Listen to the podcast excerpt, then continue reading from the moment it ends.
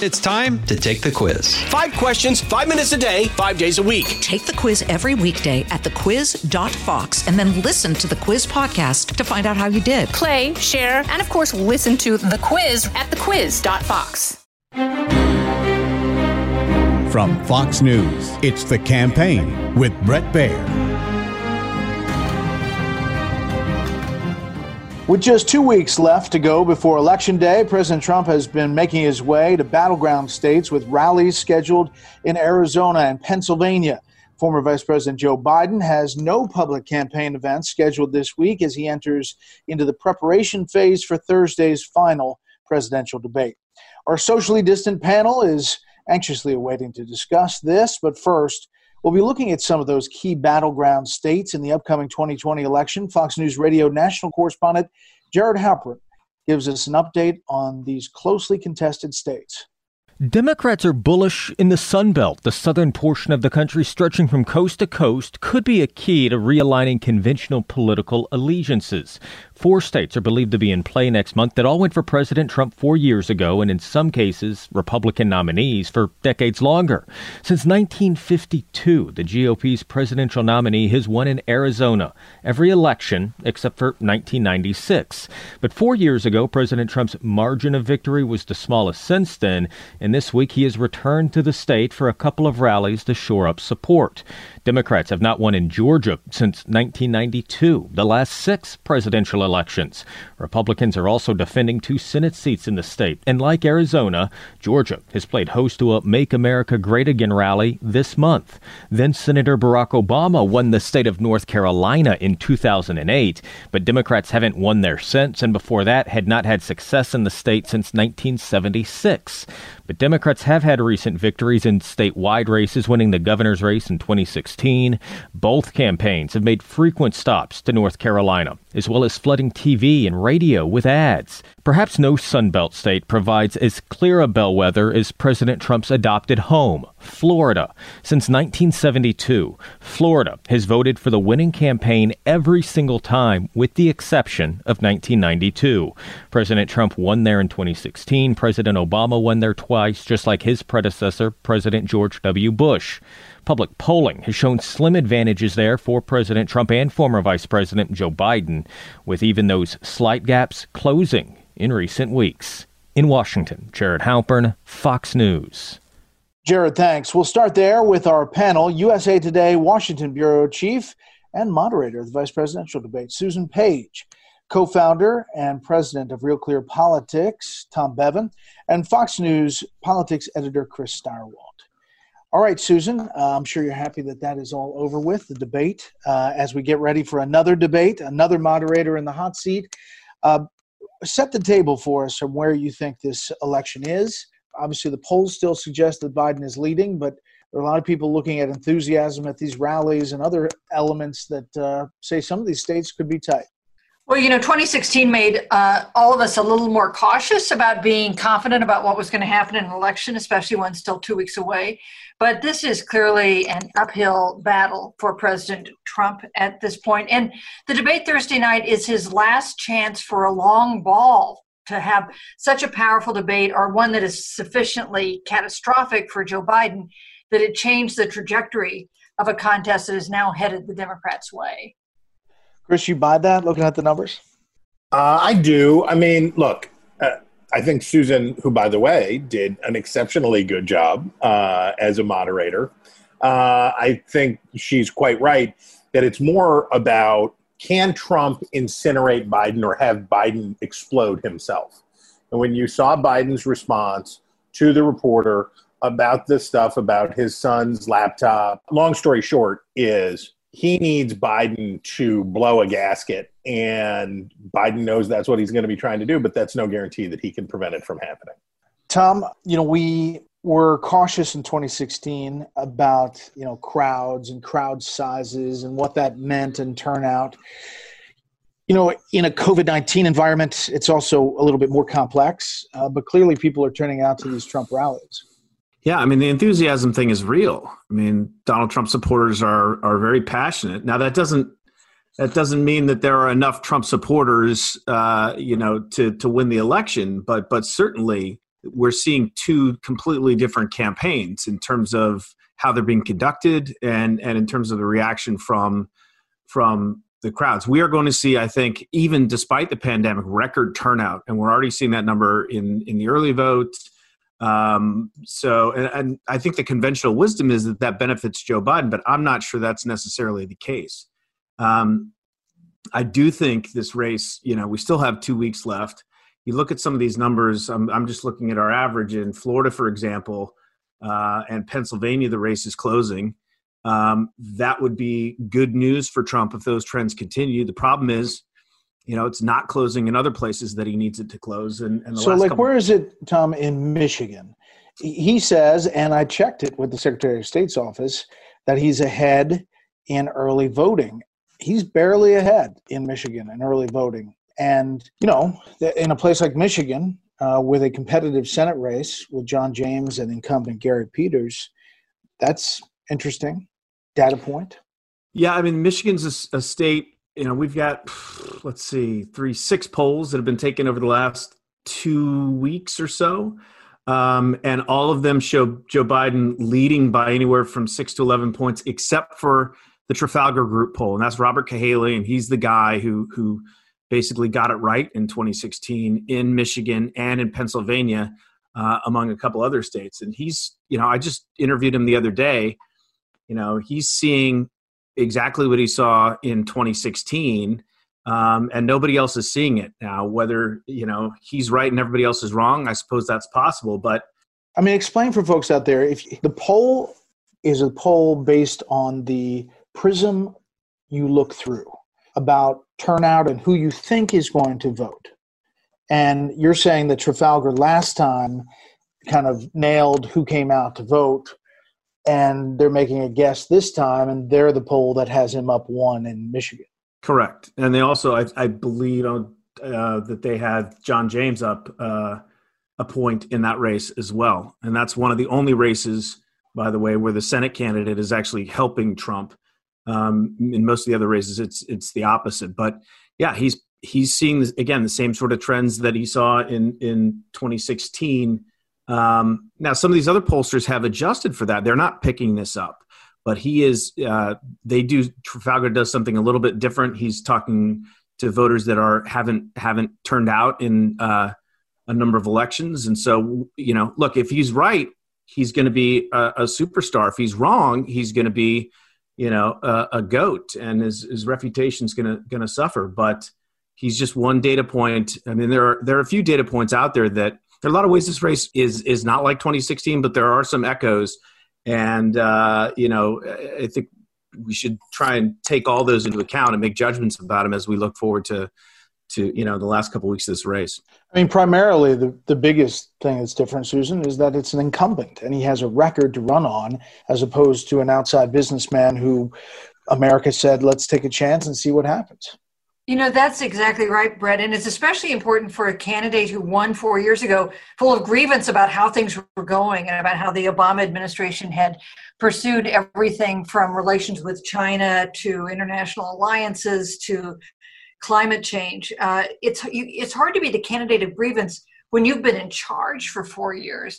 And one of the things that has surprised me is not President Trump's weakness at this moment in the presidential race because he is clearly trailing nationally and in states that he in some of the states that he won last time around. What surprises me is that he continues to have some significant strength at a time more than 200,000 Americans have died of of COVID 19 and the economy has gone into the tank, uh, you know, serious jobs problems in the aftermath of the effect of the pandemic. So it's remarkable to me that he continues to be in a situation where maybe it's possible for him to thread a needle and win the electoral college again. Uh, Chris, how does he do that? Where where are the states that you're focused on? I think you know we talked earlier on our editorial call about North Carolina being kind of central to every path. I think you know always for a Republican, you start out with Florida you can't win without Florida. So that's that's for openers. Um, and then for Trump, I think it's Wisconsin and North Carolina. I think he's got to have those two if Tom's uh, uh, interview subject is uh, is wrong and everybody else is right, and Trump really is back in Michigan and back in Pennsylvania, he needs Wisconsin, he needs North Carolina to still maintain uh, a shot at this. Uh, the Trump campaign's hope was that they were going to bring New Hampshire, they were going to bring Nevada, they were going to bring Minnesota, they were going to bring Colorado, they were going to bring these other states into play. They were going to expand the map on their side so that they wouldn't have to draw to an inside straight again. But they're draw they're going to have to draw to an inside straight again. And what they would need would be a polling error at a higher margin than it was in 2016, but they would need it basically in all of the states. They would need it in all of the states. So it could happen. It's certainly it's a it's it's a non-zero probability, but the but the way is narrow for sure. Yeah, Susan, what states are you looking at? You know, I think you want to look at. I think I look first at Florida. Um, for one thing, we might have we might have results there in, in, reasonable time. And as as uh, Chris just said, it's a state that it's hard to imagine President Trump wins re-election without without caring. It's it seems like we're always looking at the same states, aren't we? I mean, what, what would you add this time that we don't always look at? Uh, Arizona. Arizona. Arizona. Maybe, okay, Arizona. That'd be one. Uh, you know, the fact that we're watching Georgia. That's that's kind of interesting. Not a good sign for the president. But you know, Florida, Florida, Florida. That's what we always come back to. Yeah, it really is. Uh, Tom, where's your focus? Like if Yeah, I on mean- election night early, um, usually we, you know, Georgia, North Carolina, Florida, we should get a good picture early in the night. Yeah, I think we'll have a. If you watch Florida, uh, you'll get a good sense. I mean, I, I think about the map this way. So Trump won with 306 electoral votes. So he's got 36 to to play with. He can lose 36 electoral votes and still win 270, 268. Florida's 29 of those. So if he loses that, he can literally only lose one other state, and that would be Iowa, um, and still win. But if he loses Florida, he can't lose. Basically, can't lose another state. Um, so that's that goes to speaks to what Chris was talking about the the central importance of Florida. And then you think North Carolina's next in line. He's got to have North Carolina, I think. Um, and then that leaves you with sort of the the three the trio of upper Midwest states and Arizona. And and he can, depending on how you play with those, he can lose two of those four. If he wins Arizona, then he only has to win one of the three in the uh, upper Midwest. Now, if it's Wisconsin, we're at a 269, or then then we're talking about you know Nebraska two and Maine two. Um, so for me, I think his best shot is probably, uh, according to where the polls are and the trends are right now, is Pennsylvania. And if he can win Pennsylvania, um, he could lose Michigan, he could lose Wisconsin, and still win re-election. So I agree, the path is narrow, but but that's kind of how I'm looking at this race. We'll hear what they have to say after this. Kudlow on Fox Business is now on the go for podcast fans. Get key interviews with the biggest business newsmakers of the day. The Kudlow podcast will be available on the go after the show every weekday at foxbusinesspodcasts.com or wherever you download your favorite podcasts. So for the debate, um, do you sense, Susan, that there's going to be a change in the president's demeanor, the way that he operates? Obviously, the fallout from the first one did not benefit him. Bret, I feel like this is a conversation we've had before in many different circumstances where Yeah. the president's aides are saying, you know, he really's got to moderate his behavior. You know, he really has to stop tweeting such provocative stuff. You know, he really needs to not um, uh, say some of the things he says in public. Uh, and I think that's, I think he's getting that advice this time that he needs to take a more moderate stance rhetorically uh, and in terms of his behavior on this debate than he did in the first one. But one thing we've learned, I think, for the past four years is that Donald Trump is Donald Trump. He is who he is. It is very hard to get him not to be who he is. So I am not holding my breath for some new and revised version of Donald Trump in this debate. Chris? Yeah, I mean, it, again, he Trump failed in two ways in the first debate. He failed to present himself as an attractive leader and a person deserving of a second term. But the bigger failure was on his gambit to blow up Joe Biden. Because remember, Joe Biden's least attractive setting is angry Joe Biden. And he does get his Irish up. He does get upset. And what Trump was clearly trying to do was trigger Biden by attacking his son and talking about his son's drug problems and all that stuff.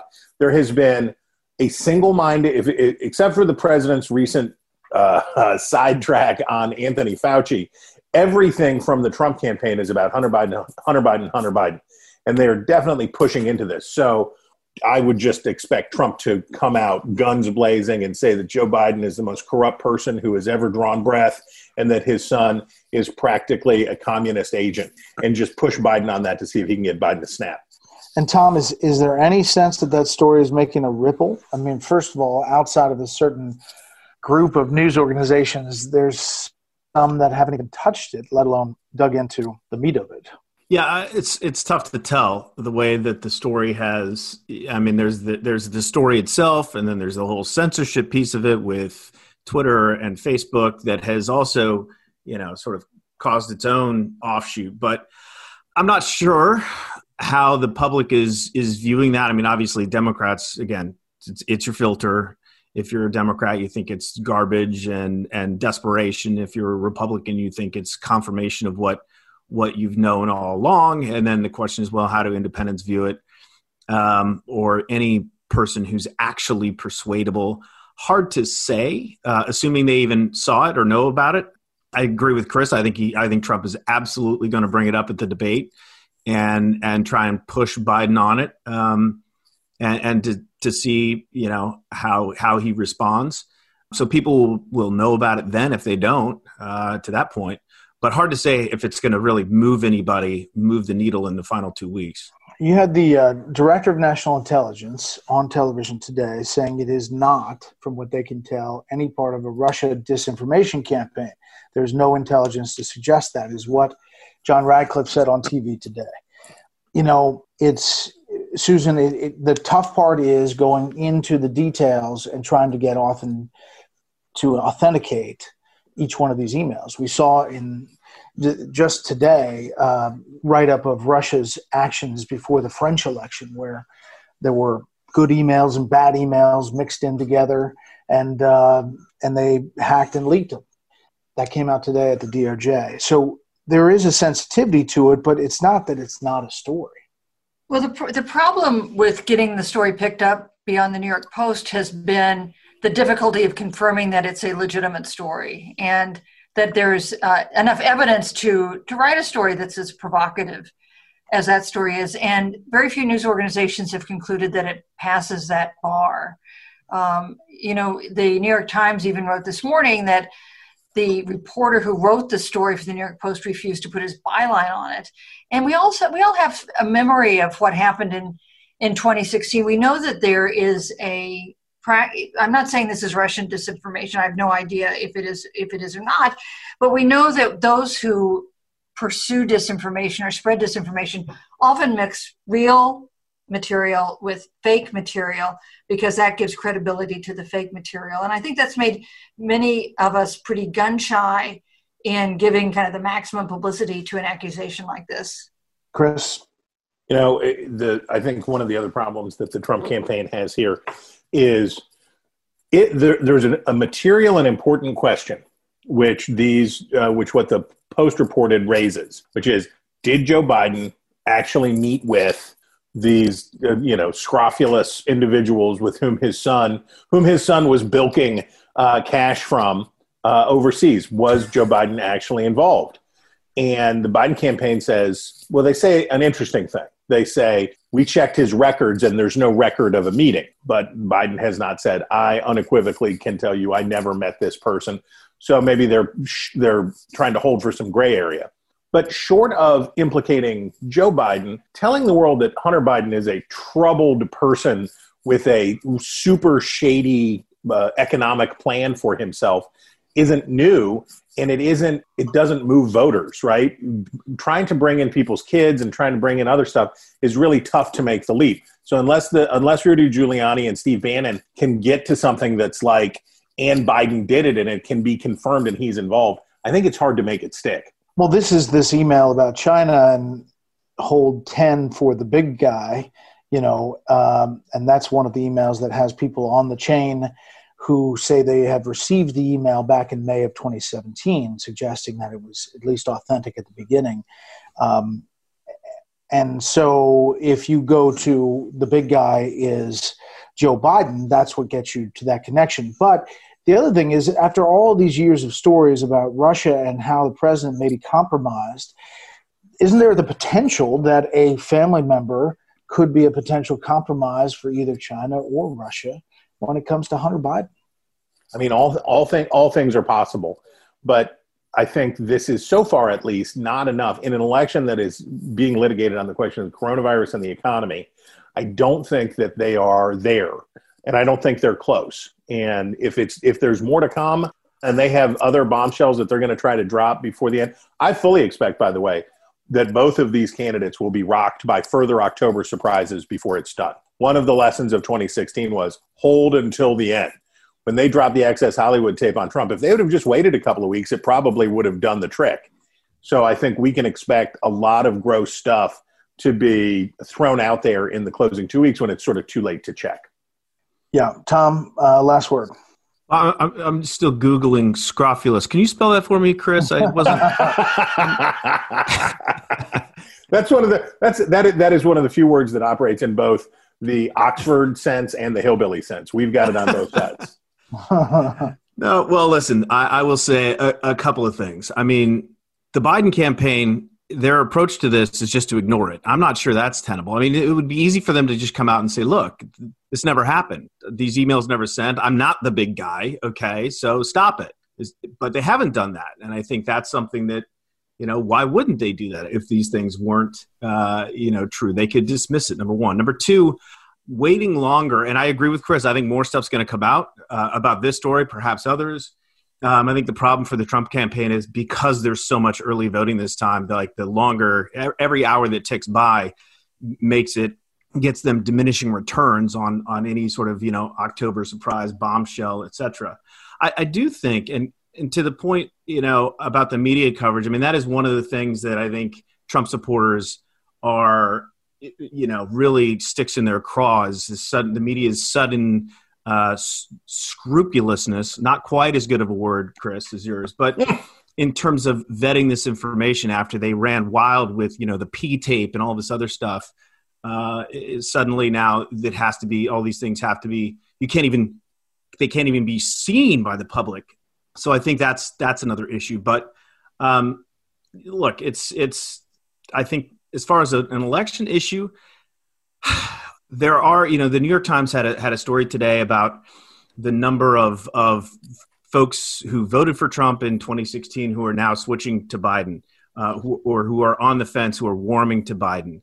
To the extent that these folks who voted for Trump and maybe don't like him as a person, but like his policies, um, could be drawn back to Trump by by if something does you know more damaging comes out uh, about Biden in a, in a close race in some of these states, it could it could make it could have an effect. We'll have to wait and see. We will indeed, and this debate, uh, arguably, going to be watched with you would guess more than 70 million people, if you look at the numbers traditionally, uh, is the moment that is left before election day.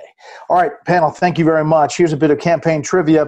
Amid the 2012 presidential race, with just a week before election day, October 22nd, 2012 Hurricane Sandy formed in the Caribbean Sea made landfall in the United States just days later. The hurricane effectively sidelined both candidates as much of the East Coast weathered this dangerous storm by election day. Many areas hardest hit by the storm were in no shape to host voters at polling stations, prompting New York and New Jersey to allow citizens displaced by Hurricane Sandy to vote in the presidential election by email or by fax. and of course, there was the hug by Governor Chris Christie on the tarmac of President Barack Obama, um, and the Romney people didn't like to see that. Well, that's a little campaign trivia for you. That does it for this week for this podcast. Get a podcast wherever you download podcasts. We want to hear from you. Leave a rating and review. For Chris and Susan and Tom, I'm Bret Baier, and we'll see you next time.